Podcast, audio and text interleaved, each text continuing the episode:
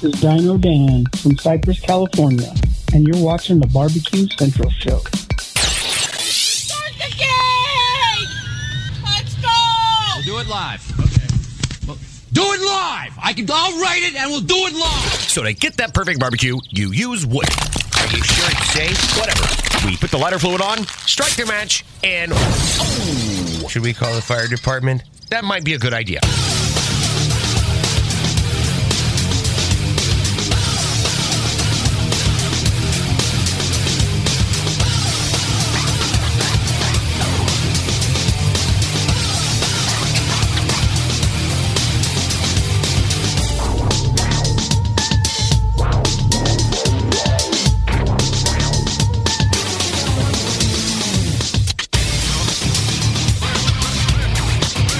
Welcome to the really big Barbecue Central show. This is the show that talks about all things that are important in the world of barbecue and grilling, originating from the Rock and Roll Hall of Fame city of Cleveland, Ohio, Bomb City, USA, and the barbecue capital of the North Coast. I am your program host, Greg Rempe. Happy to have you aboard here on your Tuesday evening's live fire fun and frivolity show. If you want to jump in tonight on the phones or on the emails, here's how you do that. You can get in touch with the show by sending an email to greg at bbqcentralshow.com or on the Twitter and Instagrams at bbqcentralshow. Show. Anything else you want to find out about the show can be found at the main website, thebbqcentralshow.com. And here's what's happening in case you get the newsletter. Coming up in about 13 minutes from now, it is the first Tuesday of a brand new month and the last month of quarter number one of 2022. That's right. 2022 rapidly coming to a close. Without saying another word about it, that means we will be joined by the pitmaster of Killer Hogs competition team, co creator of How to Barbecue Right. Malcom Reed will join me. And of course, if you're a fan of this show, you know we are now in the second month of at least a four month stretch of doing a private roundtable. I have secured one of the most important barbecue people of all time in current times to give us his own insight on how to do the four big barbecue meats geared to the background. I'm sorry, geared to the backyard. And then we might turn it all the way back around for a following four months and go competition style. We'll see about that. But the competition, or but the backyard stuff hit very popular last month. And this month, might I say this? It's the big one. Everybody wants to cook a better one. Brisket, me and Malcom breaking it down over the course of his segment. So look forward to that. Then, after Malcom Reed, 35 past, we will be joined by the creator, owner, and overall purveyor of Kosmo's Q's rubs, sauces, injections, marinades, and the like. Some call him Kosmo, but I call him Darian Kosmo Khosravi. Will be joining us on the show, so looking forward to catching up with Kosmo. And we will be going headlong, and it's all his fault. I would just like to say that at the outset. So as you get ready to hear the conversation that is going to be taking place between the two of us, had he not made his last podcast post about a week ago, I think it was last Thursday, this conversation wouldn't be, or the conversation that we're going to be having tonight wouldn't be taking place. We'd be talking about some other barbecue nonsense. But this is his fault. He opened the door, and now a professional and competent interviewer will be taking him to task on selling his company. If you didn't, if you didn't tune in, or if you didn't even know he had a podcast out right now, it's called Kosmo Unleashed. We'll talk, or I'm sorry, Kosmo Unfiltered. We'll talk all about that as well in the lead. But he talked about selling the company, and I'm really going to dig down into that. And we'll take it from there. That'll bring close to the first hour, and then we'll move to the second hour. 14 past because it is the first Tuesday of a new month in the second hour. And joining me from Mexico, Sam, the cooking guy. A lot of my guests do a lot of traveling. I don't do traveling. Sam will be playing, of course, his monthly game that has taken the world by storm. What does Sam like best? I'll tell you how to get in touch with that in a minute. And we'll also talk about his most recent video of it was four or five different pressure cooker meals that get done very quickly. There was a mac and cheese recipe that looked like it got done in about five minutes. There was a barbecue rib recipe that was done in the pressure cooker that will take him to task on at least for two things. One of them rhymes with liquid smoke. So lots to talk about with Sam. Also, if you are playing the game show tonight, there's a very good chance you could win a cast iron pan or a book or a knife set. Who knows? So stay tuned, and I'll tell you how to get involved with that. And then closing out the show tonight, a fellow podcaster covering the Great White North of barbecue, stationed in Alberta, Canada. If you are a fan of barbecue podcasts, you want to download his if you haven't already and subscribe. It's Ryan Sanderson, founder and host of the Eat More Barbecue podcast. Eat More Barbecue, B A R B E C U E dot C A is his website. And that's how the show shakes out. First hour, Malcom Reed and Kosmo. Second hour, Sam the Cooking Guy and Ryan Sanderson. Don't forget, you can follow me socially Instagram, Twitter, TikTok, and Snapchat at BBQ Central Show. For live video feeds, you can go to Facebook and Twitch slash BBQ Central Show. Also, a live video feed on YouTube slash RD Rempe, where there's quite an active chat roll as well. I can see all your Facebook and all of your YouTube chats on my other screen here. So go ahead and fire at will. If I don't react to them, don't worry about it. I am seeing all of them. And if you don't want to see me in any of those three live streaming video platforms, you just want to listen to me like a lot of people are doing here this evening, you can just run right over to Clubhouse, download the app, find the Barbecue Central show, and take it in audibly, which is how I would encourage most of you to do it. That's the way the show was born. That's the way I like to consume the show after the fact. So think about that as we go forward. And by the way, Sam, the cooking guy, will be joining us through Clubhouse this evening because he didn't bring his really good mic to Mexico. Perhaps he forgot he was going to Mexico and that he also had an engagement planned with me, but he is doing it through Clubhouse tonight. So let's start here this evening. I have to issue a stern warning. I said stern to my longest running embedded correspondent, Doug Scheiding of Rogue Cookers, and I have to do it right now. Doug, fast forward through the rest of this open and get to Malcom right now. If you're watching live, let me make a recommendation and tune out for the next three minutes. You don't need to hear of any what's about to transpire. I'm only thinking of you because the Centralites, well, they can be a fickle bunch, to say the least. So I'll wait three seconds. Make sure that you're either fast forwarding or tuning out if you're watching live. But fair warning has been given because now we will have to go to the listener feedback from last week's show. And oh my, Peter in Georgia. Greg, Doug has had seven raccoons in his house and he didn't take the cat door out. What the hell, Doug? Those things have rabies and other diseases. Close the door. Regards, Peter.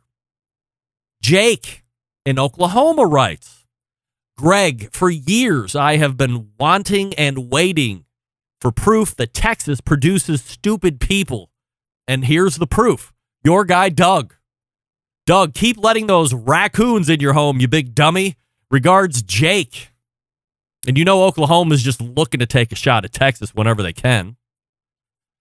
Gary in South Carolina writing in Greg, Doug is a rocket scientist or something like that, if I recall correctly, which would signify that he is of an elite intelligence. But he has had no less than seven raccoons in his house, all coming in through the cat door. Did he get his rocket scientist degree from Sham University upstate? Gary. Doug, rocket science, a lock on that cat door, you dope. Love the show, Gary. Doug is taking some, I got to be honest. Matt in California, Greg, when you say Doug is smart, did you mean that Doug is actually really dumb?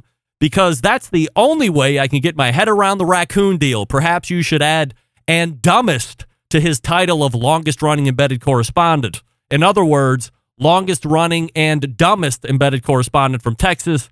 Doug Scheiding regards Matt. Chet in Pennsylvania adding in. Greg, did you say Doug has had seven raccoons in his house? Three in one night? Last week, you said Doug was one of the smartest people you know, but he's not smart enough to lock down the cat door so these filthy pests don't get into his house and bedroom, no less? If a raccoon got into my bedroom, my wife would leave me and burn the house down, Doug. What the hell? Regards, Chet. And finally, because I just cut it off, Tony in New York, Greg, longtime fan of the show, and as someone who has lived in New York City for years before moving out of the city, I have seen rats and had some show up in my apartment. I plugged many holes to keep them from coming back, mostly me being successful. The fact that your Texas guy has raccoons coming into his home and his bedroom is, in a word, troubling. Does he hate his wife? One raccoon for me, and I would close the cat door for good. And I might even get rid of the cats just to be sure. Love the show. Cheers, Tony. Wow. I mean, I don't like throwing gas on the fire here, but Doug is really taking a beating after talking about the fact that he has had no less than seven cat, uh, I'm sorry, seven raccoons in his house and bedroom. Three in one night. So if you were just tuning in, wondering why everybody's piling on Doug, that's why. Doug knows how to harbor and perhaps potentially give safe harbor to the terrorists known as raccoons. But he's letting them in, basically. All right, that's enough piling on Doug. Enough of that. We'll get to more of that next week. Malcom Reed is in the green room ready to talk brisket. I will talk to you quickly about Yoder Smokers, designing and building all of their products right here in the States and building pride through craftsmanship and world class customer service. That's the backbone of how they've built the company. This product translates into what can be a truly bespoke style cooker that elevates gatherings with family and friends. Honored to have a trusted place in the backyards of America. From pellet fired cookers to wood fired offset pits and charcoal grills, consistent blue ribbon flavor has become synonymous with the Yoder Smoker's name. Make no mistake, Yoder Smoker's flavor driven design is unique to each style of pit, and their team has developed their cookers to perform time and time again while outlasting the competition for generations to come. It's this generational thought that's rooted in their handmade products and defines the integrity of the core values. American made quality and endless flavor. Those are the benchmarks of Yoder Smokers. Visit yodersmokers.com to grab yours today. That's yodersmokers.com. And we are back with Malcom Reed right after this. Stick around. We'll be right back. You're listening to the number one most downloaded barbecue and grilling podcast anywhere. The Barbecue Central Show.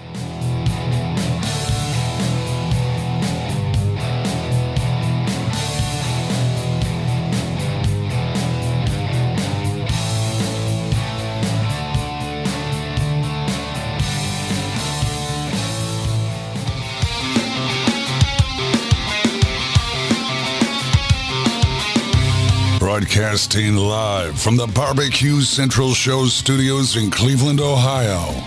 You're listening to the Barbecue Central Show. Once again, here's your host, Greg Rempe. All right, we are back. Doug Scheiding taking the beating like a man, saying Sham University is funny. Actually, Doug, it was Sham University Upstate, which I think makes it actually worse. this portion of the show being brought to you by the Barbecue Guru, creators of automatic temperature control technology, sellers of ceramic cookers with built-in power draft fans and accessories to make your barbecue and grilling life easier. Visit bbqguru.com for more information or call them 800-288-GURU. The Barbecue Guru continues to be a breakthrough in barbecue technology. Joining me now is the first Tuesday of a brand new month guest, the creator, co creator of How to Barbecue Right, and of course, the pitmaster of Killer Hogs, barbecue competition cooking team, and my pal, Malcom Reed. Hey, Malcom. What's happening, Greg? Three months in already, man. No doubt. Are you horrified that my longest running and, from what others would say, dumbest embedded correspondent from Texas, Doug Scheiding, has had no less than seven raccoons in his house? By the way, in his bedroom, no less? It sounds like he needs a dog or something, man, to run those things out. At least invest in some coon traps or something. So, well, he does have raccoon traps, but he has these cats, which are more than 50 50 outside than inside. So he has one of those uh, cat doors where they can just go out on their own. And the raccoons are coming in that way. I would say the first one, okay, I understand. And then the cat door gets closed down, perhaps cemented shut. Maybe you get rid of the cats just for good measure, like one of the listeners was saying. But man, he's uh, he's some kind of wildlife lover, I guess. It must be, man. I don't know. I don't think I'd want some coons in the house. You think uh, Miss Southern Shell would like a raccoon in the house? Yeah, funny story. She had one as a, as a kid growing up. She had a pet raccoon. Are you so- kidding? Yeah, she's had, no, she's had one in the house before. They'd feed it like honey buns and Vienna sausages. Wow. She's got a whole story behind it. Well, I can't. Someday we'll get her on and she can regale us with the story of the raccoon pet when she was growing up. So last month, Malcom, we had you on. We're doing a four month run of backyard barbecue roundtables, if you will, with the four big meats. And we did a really good one on pork butt last month. And this month, I figured we'd throw down the gauntlet as it's starting to get warmer out. And of course, that bringing up thoughts of brisket for those that might have put away the grill or the barbecue pit for the winter, at least where it's colder up here. So let's talk brisket tonight and let's get right after it. So, uh, much like last month when we were following you into the pork butt purveyor, and maybe this is a little different with brisket, I guess. Uh, when you're doing it for the backyard, are you calling our pal uh, Kevin over at the butcher shop, or are you just going to a big box store and buying brisket that way? How do we start? Yeah, most of the time I'm just looking at them in grocery stores or Sam's Club or Costco. That's where that's where I've you know found. I'm not going to spend that big money every time I'm cooking a brisket. Sometimes you just want to, you know, just cook a good eating brisket. That's what kind of figured we'd talk about today. But I'm in the grocery store feeling on them. That's the big thing for me when I'm shopping for brisket. I wanted to see if I can find one that's got a little age on it because you know most of the time you don't know what the pack date is, but you don't want one that's stiff as a board and you don't want one that's been sitting there forever. So it's all about feel on it. You want it to have some flexibility. You want it to, you know, look good in the package, not you know, not be loose or anything. But that's that's really what you want to go for. Look for a good, even, thick, flat across the top, and if it's got a nice fat cap on it, sometimes you can see that in the package too. What size are you looking for? Um, you know, typically the ones that I see most often are in that twelve to fourteen pound range. It's it's rare to find those big twenty pounders in the grocery store or Sam's Club or somewhere. Most of them are, you know, between 12, 14 pounds, something like that. That's ideal for me. I know they're going to cook at about the same time that I'm used to cooking them. A lot of the big box stores that I go to traditionally won't have a whole pack of brisket. It's probably just going to be a flat or a flat and then maybe the beginnings of a point, depending on how the butcher got after it, depending on where they were being processed. So, will you take, so obviously look for the biggest flat you can at that point. Maybe you can get up into 10 pounds if you're lucky, but are you sacrificing, if you have to, are you sacrificing thickness in the flat end to get a thicker point if you can do it? Or what are you taking into account when faced with that kind of a question? But you know, it's it's like that where I am too. We don't have the greatest choice in brisket at our grocery stores, so some of them just sell flats, like Costco, where we are, just has flats. And really, what I'm looking for is kind of evenness across the brisket. Even when I'm buying a whole brisket, I don't want the point just really, really big compared to the the flat end. I want it to be pretty symmetrical going across. That way, air can flow across it as it's cooking, and it'll cook at the same rate. If you get, you know, if you get some those those flats that just tell off to where they're, you know, not thick at all, you know, half inch thick on one end and they're two and a half inches thick on the back end by the point, it's not going to cook. It's not going to cook even. So you want to look for something that's kind of symmetrical that just feels even going across that whole brisket. So you get the brisket back home, get it out of the cryovac. What are you looking for as far as trimming process and uh, visually? What do you want to remove and get it ready to cook for home? Well, at, yeah, I don't get real aggressive with it when I'm cooking at home. Usually, I'm cooking it um, to feed folks, and we want to maximize every bit of it because I paid a lot for it. I mean, brisket now. I looked at them today; they're nine ninety nine a pound Yeah. for choice grade brisket at Kroger. I mean, that's crazy high right now. So if you're paying that much for something, you don't want to throw a lot of it away. Now, the only thing that I like to really do is if if it does, like you know, sometimes on the edges it'll thin out. That's going to crumble off. It's going to dry up. It's not going to cook good. I'll knock that off. I'll kind of round the brisket out, and I want the air to kind of you know, as it's getting smoked, you want that heat to transfer across that brisket. So it needs to have it needs to lay kind of flat on on the grate. So a lot of times, if it's got a hump in it, I'll take that hump down. I'll take the silver skin off. Um, I like I like some fat on my brisket, so I like to leave that quarter inch trim on the bottom. I've cooked them fat up, fat down. We'll talk about that in a minute. But I like to leave some of that fat on it because I think it tastes great. It gives me a little insurance to keep from drying it out. But I'm not getting super aggressive at all. Last month on the pork butt, you were not an injector for briskets. Are you an injector? Um, it it comps, yes, but at cooking at home, I like to taste the beef, and I'm I'm a simple guy. You know, I'll use my salt and pepper. maybe you know throw like the AP on it. It's got some garlic in there, and then hit it with just a little bit of rub for some color. But I really just wanted that that beefy flavor, and salt and pepper is really all good brisket needs. How far in advance are you going to rub that brisket? Um, I like to give brisket, you know, an hour or so. I don't, I don't let it sit overnight on it or anything like that. But if I know I'm going to cook a brisket, I'll take it out of the refrigerator, you know, pat it dry, get some seasoning on the outside, and just kind of let it sit at room temperature for a little while. I may stick it back in the fridge while I go fire up the grill.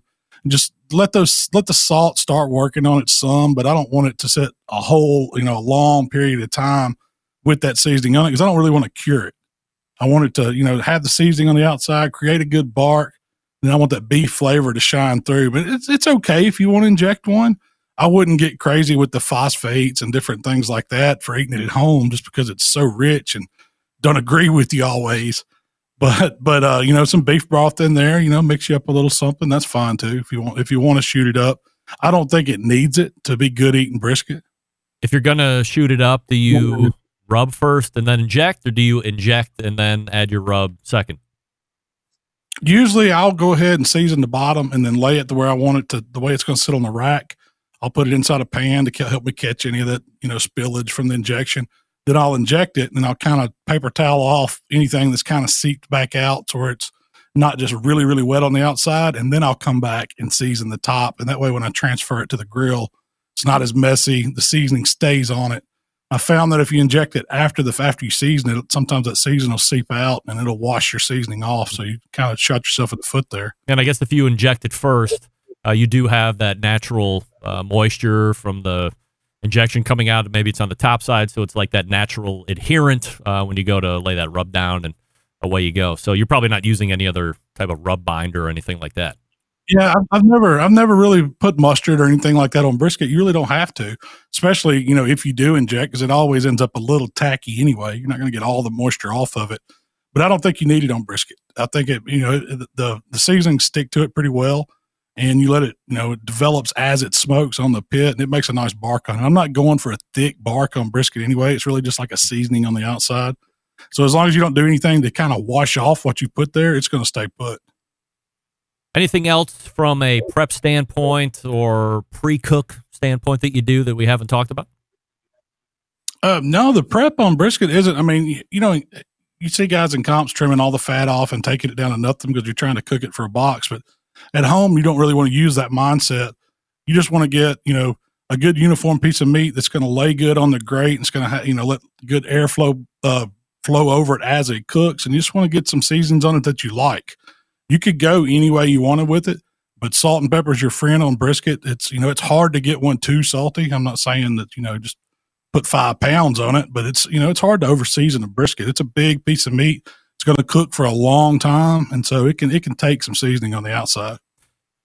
So I think the majority of us in the backyard feel pretty comfortable on the prep side, but this is where trepidation starts to come in. So we've done all the prep work to get going. Uh, now we're going to have to pick a cooker. You're somebody that's got a multitude of cookers to choose from. You have Jolene, you have the uh, old hickory pits, you have ceramic cookers, you have the pellet cookers of, of various makes and models. Do you have a favorite cooker to cook brisket on for the backyard? The favorite's got to be that stick burner. It's just hard to beat that flavor where you stay with it and you put a piece of wood on it every 45 minutes to an hour. You're getting that awesome flavor. You're getting good, clean blue smoke going through it, and you're just letting it take its time. I mean, it's cooking at about 275, um, which produces really, really good brisket. Um, that's you know probably my favorite, but a close second is a no wrap brisket that I do on a pellet grill, hmm. and it's a totally different brisket because you're cooking it for a long time. I mean, I'll put I'll put one of those briskets on at seven o'clock one evening and it's not done until 7 a.m. and I never touch it. I just keep that pellet grill running about 220, 225, make sure it stays full of pellets overnight, but you don't do anything to it. Hmm. and it, it gets really, really close to the same flavor profile um, with the, the light smoke and everything that you get in a pellet grill as that stick burner brisket, but it just takes a lot longer to do it. And that's, I think that's the hang up with people cooking brisket is they don't give themselves – enough time with whatever pit they're doing. Brisket is a is definitely one of those things you can't rush. You got to be patient to cook good brisket. And you know, a lot of people's brisket dries out because they're just pushing it, they're not letting it rest. All these things that you know, just trying to hurry it up, not being patient. From a temperature standpoint, Malcom, do you find that 275 is good for you because that's where the stick burner wants to live, or you've tried it lower and slower on a stick burner, and 275 has been what yields the best end product for you? Well, on the stick burner, mine, mine just wants to run at 275. It don't like to be choked down. Um, you have to fight it to get it to stay below. You know, I've, I've got two different makes. So I've, I've, got, you know, of course, I got Jolene and Jambo. I've got an Outlaw, a couple different Outlaw smokers, and they, they all those like to run at 275. Hmm. Um, it's it's just it's where they want to be. It's their sweet spot. And I found if I try to run them at 250, that I'm letting my fire get a little lower than I want. Uh, smoke's getting a little bit dirtier, so it just it cleans up at 275. Same kind of goes for the drum smokers. My my drum smoker likes 275 too. Now I can choke it down and make it run lower, but the food that comes off of it is better in that 275 range. Now I'll say on my old hickory pit, it likes to run at 250. That's just a sweet spot. When I, you know, no matter where we put it, if we run it at 225, you run it at 275, it likes to dial in at 250. That's where it wants to run and cooks really, really good brisket at that. It just moves a little more air. So, um, on a on a pit like that where you're moving a lot of air, you, you do need to kind of spritz it a little bit. It could be just plain water or whatever, but it cooks a good brisket too. During the process, uh, obviously, this stall everybody talks about will appear at some point. We all know what that is.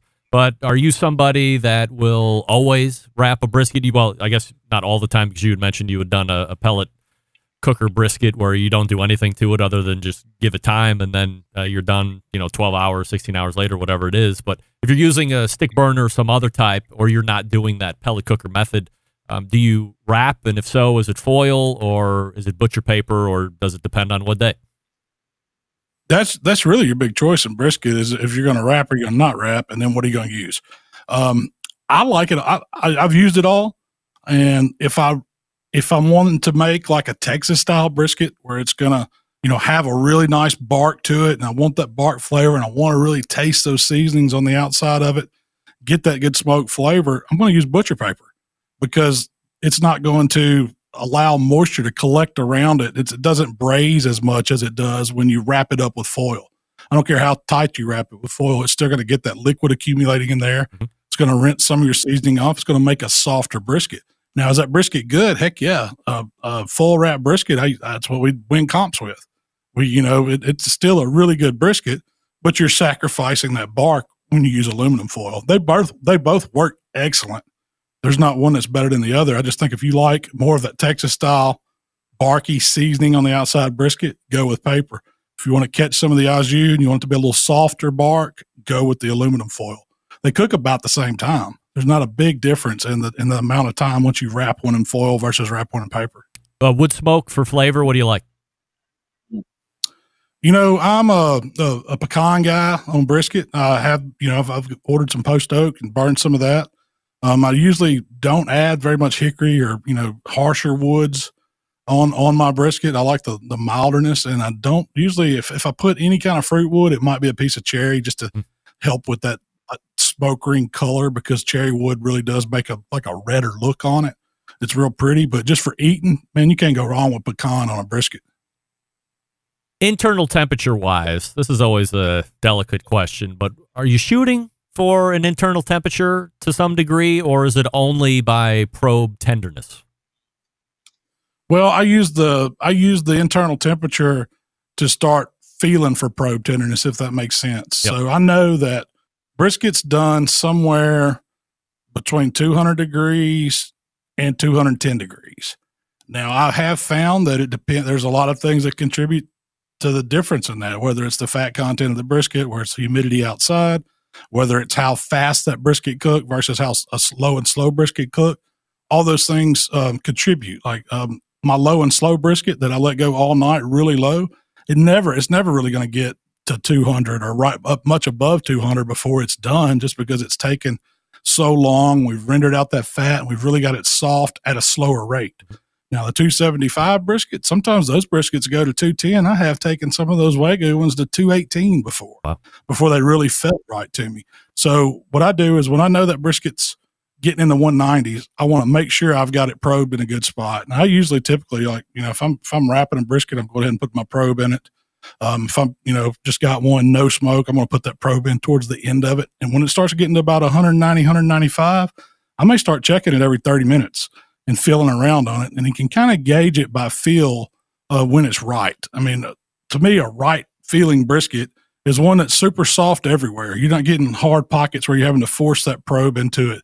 You should be able to put that probe in with no resistance. I mean, I know you everybody's heard it before. It's like putting a knife in warm butter; it just slides through. Well, that's really what it feels like. There's nothing there almost, and you know, there's a fine line in them before you'll dry them out.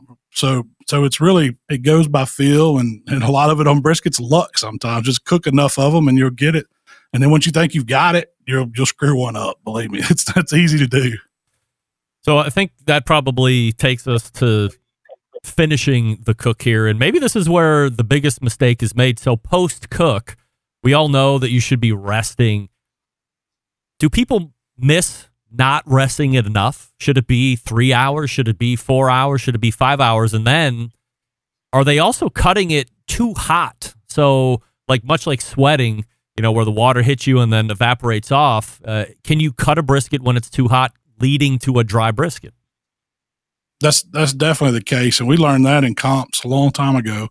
We were wondering why we weren't scoring as well in briskets because we were pushing our brisket right up to the window to where we was taking it off the pit, slicing it, putting it in a box, and we're throwing the rest of it in a bag and taking it, you know, throwing it in a cooler and taking it home and trying it four or five hours later, and it was phenomenal. It is way juicier than when we first cut it on the board. The texture was different.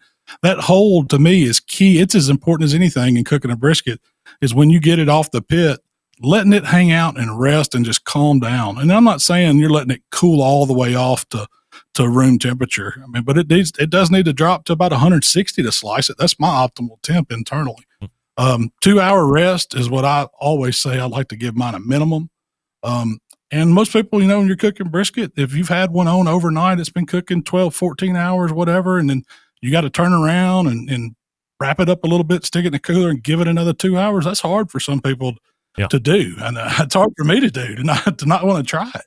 But you need to, you really do, because letting it calm down, and then when you unwrap it or you take it out of your foil or wrap or whatever it is, and you let it sit on the cutting board, and you still give it a few more minutes, like you said, it's going to make a juicier end product.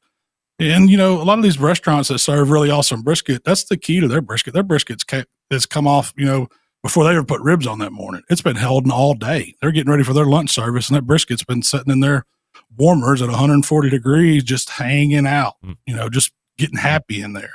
That's what makes it so good, and that's why it's so juicy when you lay it up on the cutting board and cut it because it's set there and calmed down. Malcom, are you a sauce guy with brisket? No, I'm not. I like, I like, I mean, I do like now some good au jus, you know, so if I've got, if I've cooked a brisket and, and some foil and I've captured that au jus, I'll, you know, I'll serve some of that with it, but I'm not a, I don't put barbecue sauce on brisket. I just like the meat. Now, if it's, I'm gonna make it burn ends, I might mix some beef broth with a, you know, a couple tablespoons of sauce or something like that just to give it a little different flavor, maybe sweeten it up a little bit to put on the burn ends but it doesn't go on the slice. That slice doesn't need anything if it's cooked right. Two months down and two months of wonderful barbecue backyard knowledge being dealt out by, of course, the pitmaster of Killer Hogs competition team, co creator of How to Barbecue Right. It's Malcom Reed. Malcom, always appreciate the time, and we will hit ribs next month if you're ready. Uh, man, I'm ready. I got to go cook some brisket now, though. All right, here we go. Greg. There he is. Malcom, always appreciate the time. And we will do ribs next month. So hopefully you had your pens and pencils out as Malcom was doling out the information at will, of course. Ribs next month. Hey, what do we love about ceramic cookers? We love that they're fuel efficient. We love that you can achieve low and slow temperatures for traditional barbecue meats. We love that you can get rip roaring hot for high temperature grilling like steaks and other thin cuts. But what's missing in the everyday lineup of ceramic cookers? The real ability to do true two zone cooking. Two zone cooking, very important to both professional and backyard cooks alike. It's the best way to manage a fire and cook with confidence. However, getting a two zone fire with a round ceramic cooker, not very realistic. Why? Because round. Enter Primo Grills and their game changing oval design. The shape gives you the ability to execute a two zone setup that you desire. It also gives you the other ceramic grill benefits as well. When you break it down and think about it, there's more than 60 different ways to use this Primo cooker to your advantage. So you're only limited by your culinary imagination. They have a Primo Grill rotisserie accessory. They have a half drip pan now. They have the rib rack. You like high heat pizzas? Yeah, of course you do. They have the Primo Grill pizza accessory that just came out a few months ago. Go to a dealer near you, only sold through dealers, primogrill.com, and then check out the cooker itself, see all the different sizes, and see all of the accessories that give you a true Primo Grill experience. Here's the bottom line best ceramics in the biz? Yes. Patented technology? Yes. True two zone cooking capabilities? I just told you that. Multiple sizes? Yes. And if you just have to have a round one, they have those. But take it from me. Oval cooker is the one you want to go. with. Again, visit the website so you can find a dealer near you, primogrill.com. That's primogrill.com. Follow them on Facebook and Instagram as well. We'll see you over at primogrill.com. We are back with Kosmo from Kosmo's Q. Right after this, stick around. Be right back. You're listening to the number one most downloaded barbecue and grilling podcast anywhere. The Barbecue Central Show.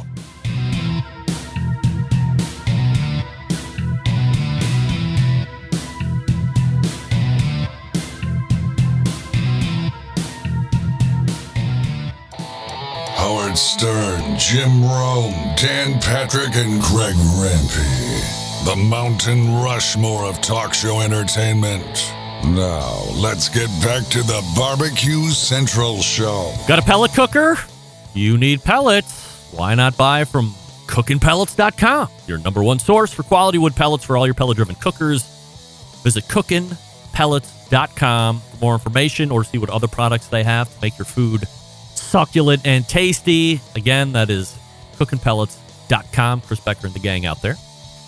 My next guest creates some of the most popular barbecue rubs, sauces, marinades, and injections on the market today. He's also a barbecue competitor from time to time and a world champion steak cook. We race to the hotline. And welcome, Brand. Uh, welcome back, our pal, Kosmo. Hey, Kosmo. what are you doing, Greg? How are you, man? I always want to say Darian because I feel like we should be a little bit more formal, and I don't want to be like everybody else and just say "Hey, Kosmo," but I'm, I'm not going to say Kosmo. Forget about it. Right. So, uh, right off the bat, because we have some stuff to talk about, uh, I want to make sure that we get some business and promo out of the way. So, if you're a fan of Kosmo's products, you want to save a couple bucks, go to the website right now, kosmosq.com, and as you're checking out, there's a code that's called podcast that you can use and it'll save 10% off your order. So aside from that, are there any other new products or uh, things that we should be made aware of that, you know, or tickle us a little bit with a feather if you might? Uh, we got some new stuff coming out. We got some new stuff coming Like out. always you got new stuff coming out? It's always something in the hopper, you think? Oh, uh, yeah. Uh, yeah. I don't want to say too much. I don't want to get in trouble from my team. uh, yeah, we got we got new stuff coming out.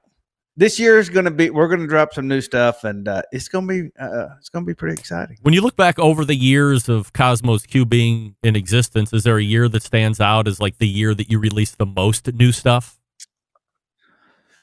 Ah, probably the year we dropped the barbecue glazes and the wing dust in hmm. the same. That I mean, that product wise, that was the most. All right, so Kosmo Unfiltered.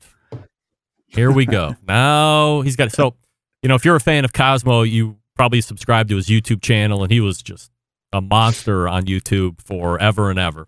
And then you kind of like quit it, and then you kind of came back to it a little bit, and then all of a sudden here's this podcast that comes out, and it seems like. And I'm uh, not going to be hypocritical here, but it seems like any podcast now worth its salt has some type of video component to it and uh, I saw Kosmo Unfiltered through my Google Podcast platform, which has no video on it, and I'm just listening to it, and I was like, well, let me go over to YouTube, and so here he is. He's got this huge studio. It's very professional looking. It's it's at that Kosmo's Q level that probably everybody has come to expect. But holding all that aside, who gives a shit about that? Why start a podcast? What's the deal with that? Man, you know, it's it, we've been asked that for years. Like, why don't you do a podcast? And I just, I, I was like, I, you know, I got so much more information in me, a story to tell, um, nuggets in life that I could pass on, lessons learned the hard way, so to speak. And I was like, I, I told my team that was like, well, well, why don't we do a podcast? And I was like, okay, but you know what, you know, what do you want it to be about? And they're like, well, barbecue. And I'm like, yeah, but I feel like everybody knows what I think just from YouTube, you know, um, at least about barbecue. And I, I pitched them on the idea of what if it was just, you know, it was just me unfiltered and it was just me and what I wanted to talk about that day. And what do you think? And we sent it to the team, and then we actually sent it out to a, an outside organization and let them kick it around. Cause so they came in and combed all of our stuff. And uh, then they came back and they said, I think that'd be a wonderful idea. Hmm. um, I say do it. And uh, we did our market research. And uh, so we got enough green lights. We said, hell yeah, let's do it. So that's what we did. You're running, let's call it 20 minutes or less per episode. So from a ease of consumption standpoint, it's the standard bearer of time, just like it would be for a YouTube video. It seems like you know 20 minutes or Yeah. less. That seems to be the wheelhouse. So you're right there on the podcast. Was that a strategic plan as well? You wanted to keep it within Yes. that window so people would listen. Yep. Yep. Yeah, we wanted to to it, it seems like the masses are right around that, you know, 12 to 15, 17 minute mark and that's when you're going to get the most clicks. Um at least for the content that we was going to put out. So we's like, "Hey, let's hit this mark." Um, now, anybody that's talked to me for any amount of time knows I can ramble on for hours and hours. Uh, but we wanted to make them quick, and it's just something you can consume. You know, if you're going, you know, going to the bathroom or mowing the yard or you know, short drive to work. You know, just something that you could click on, listen to it. Hopefully, uh, you know, lot of lot of fire in your britches, and uh, get a little bit of knowledge and consume it quick. Um, it, the attention span of humans is getting shorter and shorter by the day. Yeah. And you know, we just we just thought, well, we'll just get it out there and we'll see what happens. Are you using some kind of a host that gives you verified statistic, or is IBA, IAB, uh, you know, compliant things like this? No, no, we don't have any of that shit. Oh, No. so do you know what kind of traction you're getting? Like, you have, I mean, you have some way to track your downloads at least, right? Or is it you just No, look we- at the we YouTube? do- We do we do track the downloads. Uh, we track all the all the metrics, but it's only been released now for this is going on two months, and there's really just not enough data out there to you know really build something. So our thing was is hey, let's fling it out there and let's let's set on six months, and then from there we can learn to you know tweak our data, hone in on certain things, and uh, move from there. So right now we're just in a data collection phase. Um, but it's it it seems you know when we first launched it, I think it ended up top top. Boy, I'm gonna get in trouble for this. I, I was going to say top ten, top ten of uh, entrepreneurial based podcasts. So it's not even in the barbecue space at all. Yeah. it's in the entrepreneur, entrepreneurial space.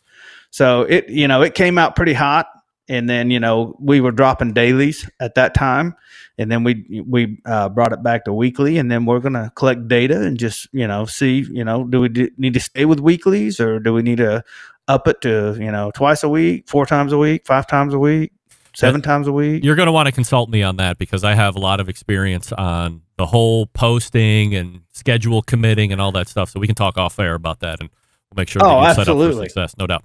So uh, I was so excited to see the episode that you released on the 22nd entitled When Do I Sell the Company? And that's what I want to dig into this evening. And you know what? Let's let some real interviewer here ask the questions that you were asked, but I'm going to do it better this time. So I think this episode is put. Here's my speculation as I'm listening to it. Well, here's an episode put Okay. out by you as somebody who is looking. Well, you're put. I think the episode's put out for any company looking to acquire a spice, rub, sauce, injection, marinade company to give them a high level look at what you're up to. In essence, a fairly innocuous reverse RFP. True or false? Mm, I guess that's one way to think of it. I wouldn't. I. I w- There wasn't like a backdoor agenda to that. that. no, there really wasn't. Hmm. There really wasn't. But now that now that I listen to it from on now that I'm on this side of it, I could totally see where somebody could uh, come to that uh, come to that thought. What year did you But start? no, no, that was no. I I get that question a lot. People go, "Hey, man, when are you going to sell the company, man?" I'm Yeah. like, when somebody walks in here with fifty million bucks. Well, we're going to get to that. Don't don't get ahead of ourselves. Okay. here. So, uh, when did when did Kosmo's Q start again? Uh, we incorporated in 2009. All right, so we're 13 years in, or you know, we're just celebrating our 13th year, uh, going into 14th year. 2021. I mean, 2020, 2021. For anybody that was outside of barbecue restaurant touring, probably had a really great year and a half to two years. So, uh, share what you want, but I'm going to ask anyway. Gross revenues for last year, 2021. Where are we looking? I'm building to a bigger crescendo here, of course. Okay, okay. Uh, obviously, I'll just I'll say we were north of 13. 13 million.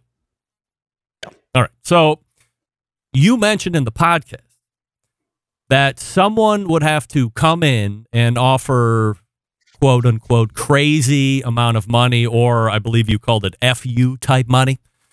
So let's not Mhm. mince words here. What's the number? There's a walk off number for Kosmo right now. What's the number? Right now, today, Yes, right now. We're talking 50 on the show. 50, 50, 50 million. $50 million. 50 million. in your estimation, and I'm sure the answer is no, so I don't know if you can extract personal feelings out of this question that I'm about to ask. Is that unrealistic? no, Is that not enough? Mm, well, that like I said, that would be the the today number. As this thing, you know, catches more speed, we get going a little further downhill. We may be looking at a, uh, you know, a two year, you know, see what we can do in two years. So if they bought it today, obviously you would pay this much today, but then, you know, all the seeds we planted will come to fruition over the next year, two years. So yeah, I, I totally think uh, within two years, one hundred percent. And and you know, and honestly, um, what's that old saying? You know, the best time to plant a tree was twenty years ago. Yeah. Next best time is today. this thing is not getting cheaper. One of the interesting things that you guys talk about during this particular podcast, and I'm just a fan of business. So whenever anybody's talking about buying or selling anything, I want in on it. I want to find a way to get a piece of it. All this, I want to give my two cents. You talk about, uh, and I'm paraphrasing, you would want to have the buyer have some kind of an alignment with your vision and how you want to see the company grow. So is it money that's really the main thing or is it the buyer that's more important or in other words would you take less money if it was the right person So that's a great question, and as a matter of fact, I got I did a podcast on this. It'll be coming out soon.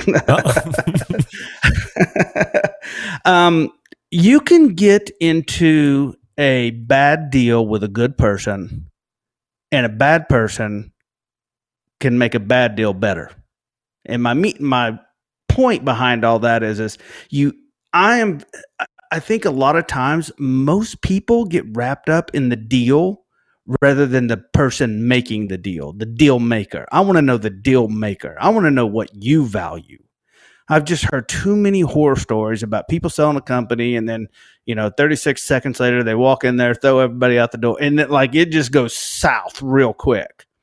And I don't have that vision for this company. I have a vision for this company to uh, one day have a, a a gross revenue of 400 to 500 million sure and and, and actually in our space that's not unheard of at all um, there's companies out there doing it right now with um, you know there's just companies out there doing it. I don't want to i don't want to you know talk about them or uh, but um i want to i want to get if, if we're going to do this because i still want to hold uh, some stake in the company at some level um some form of equity. And then if the, if if you're the person that i feel we share the same values in the same business sense in the goals wishes hopes and dreams so to speak that's who i want to that's who i want to partner with now with that being said, if if you know Mark Cuban came in here, Mark Cuban is just like he's you know he doesn't how he does business is probably not you know it, to him it's just this is nothing. Um, but I, I would want to get with somebody that could go. You know what? Let's pump this thing to four hundred million. Let's pump it to five hundred million. Let's do this, this, this, and this. That's the person I want to I want to do business with. So are you in the end, are you looking more for a partner slash investor that might be able to bring some deep pockets to the Kosmo's game where you can stay invested in the company, but they're bringing an extra cash cow or 10 to the table to help execute whatever master plan you have to get you to that four or 500 million?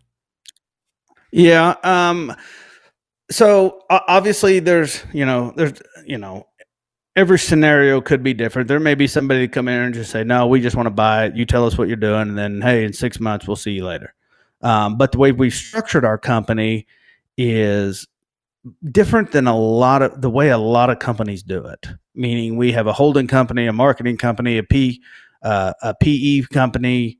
Um, so we have a lot of different levels. So you can buy the company, but then how do you know? Do you want Kosmo with it? Do you want you know all of the the content we created? Do you need a spokesperson? Like, how do you want to use the name? You see what I'm saying? Does that make sense? Yeah, this because this, this is where I really get into the minutia of of buying and selling stuff. If I'm coming to you, mm-hmm. let's say Barbecue Central shows had a great couple years, and I have 50 million to burn, and I want to get into the sauce and rub game, and I, I call you on the phone. I said, Kosmo, I'm going to give you 50 million uh, walk off shot, and you say, "Well, what's the future plan for you? what are you going to do with everybody else?" And I say, "It's fifty million, fuck or walk." And uh, you know, I, I don't want to tell you what I want to do. I want the company. I'm giving you your money, and that's it. Like to me, yeah. well, that, I say, yeah, that that's a different deal. Yeah. So, like to me, that that's and maybe I'm short sighted. That's like all I ever really look at. I, I know somebody who's actively looking to sell a business. And this person can't possibly fathom a sale without him going with it. Like he gets to remain and do everything that he wants to do, except he just gets a payday and then doesn't have to worry about the, you know, what the back end of a website looks like or managing a team or anything like this. He can't begin to fathom that somebody might say, okay, well, here's the money, but, you know, go pound salt.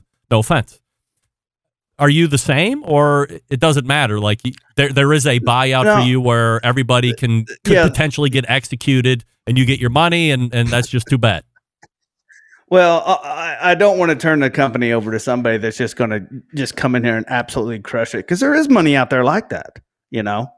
They just need the you know it, it it's just no difference than than a regular company just needing an, an expense. They need an expense a 50 a 100 million dollar expense. That happens every day. Yep.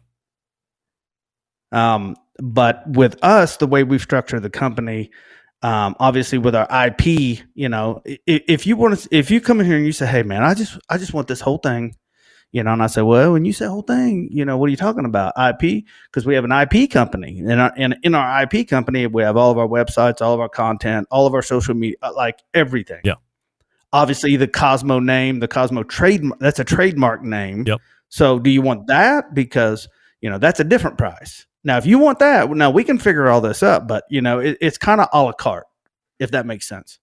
So there isn't.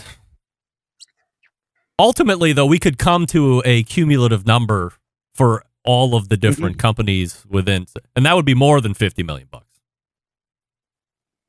Mm, right now, well, that, that's, um, that's, right now that's fifty million right now. That's the yeah, that's the right now price. Yeah, yeah. Yeah. But obviously, anybody. I mean, if you're wise, You know, I would I would want to buy a company that um, I didn't have to have the the, the avatar, the you know what I mean, the the person that created the company, Sweet Baby Ray's. He's not with Sweet Baby Ray's. Right. You see what I'm saying? And they figured out a way to market it and move it and, along, and you know, for hundreds of millions of dollars. You Would know, you- would you wanna stay? you know, I would want to stay Yeah. in some aspect. Now, what does my work week look like? I don't know, four hours, five hours, six hours, So why stay? eight hours, ten hours. You know. Um. Honestly, because it, It's you your know, baby, and you can't entrep- you can't cut the it's- yeah, cord. that you're, no, no, I I could cut the cord, but I, I think I just want to make sure that it, I you know handed it off correctly, and it lived on. I asked Jeremy Andrus this question beginning of February. At the end of 2022, is Kosmo going to be the CEO and president of Kosmo's Q seasoning, sauces, roast, marinades, and injection? Um, that's a good question too. Um, I, I, you're I you're vacillating more than Jeremy Andrus did. I can tell you that, and he's worth many hundreds of millions of dollars. Well, uh, you know, at some point you gotta. You, you, it, it's not enough to be on the right bus. You got to be in the right seat. And once you get past that ten million dollar mark, things change. Um, I heard it said best: when you get past ten million, it's time to bring in the suits. Hmm. Uh, uh, w- one of the greatest examples of that is uh, the founder of Gymshark. Now they're a you know Oh, I know all about Gymshark. know. I got three daughters. You kidding? two billion dollar, eight Yeah, billion dollar, whatever, whatever it is.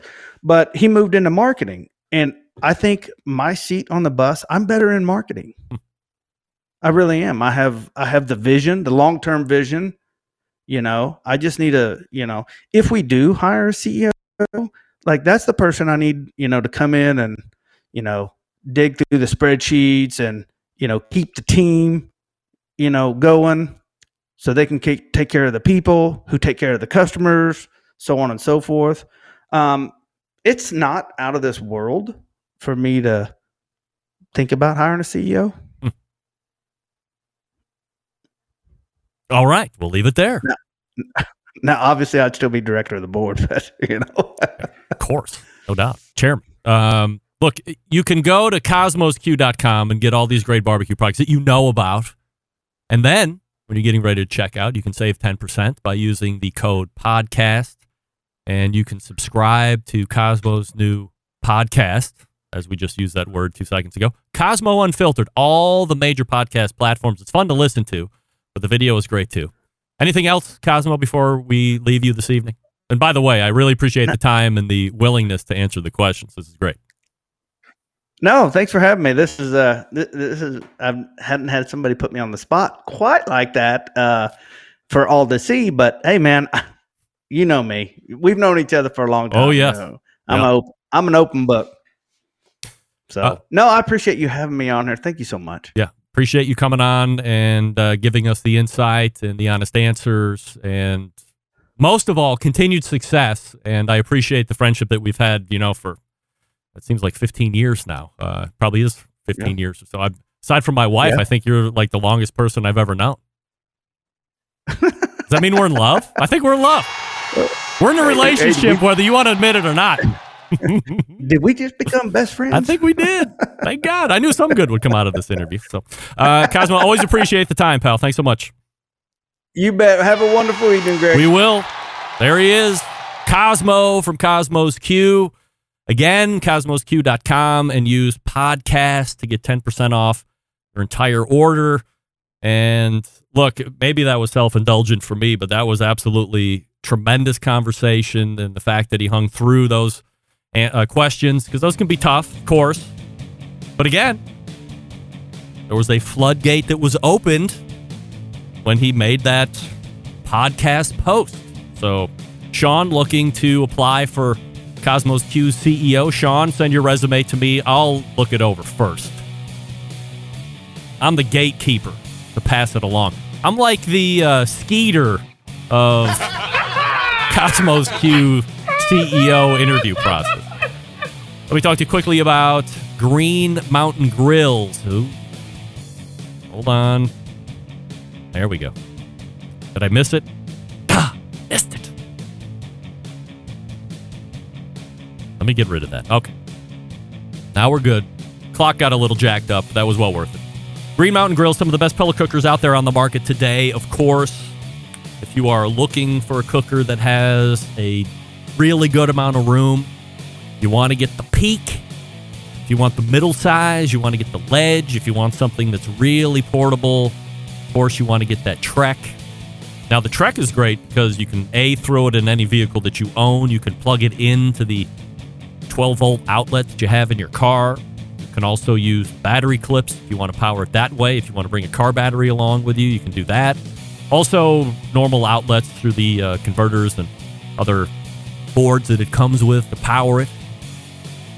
App integration, yes. Wi Fi technology, yes.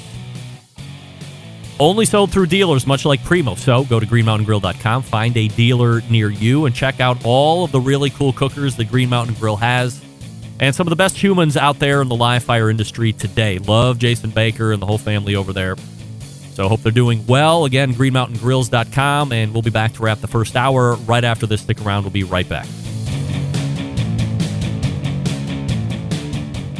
Continuing to produce incredibly mediocre content in an exceptionally professional way. You're listening and watching the Barbecue Central Show. Once again, here's your host, Greg Rempe. And we thank Kosmo from kosmosq.com for joining us last segment, answering all the tough questions as only he can do. And as he said, he's an open.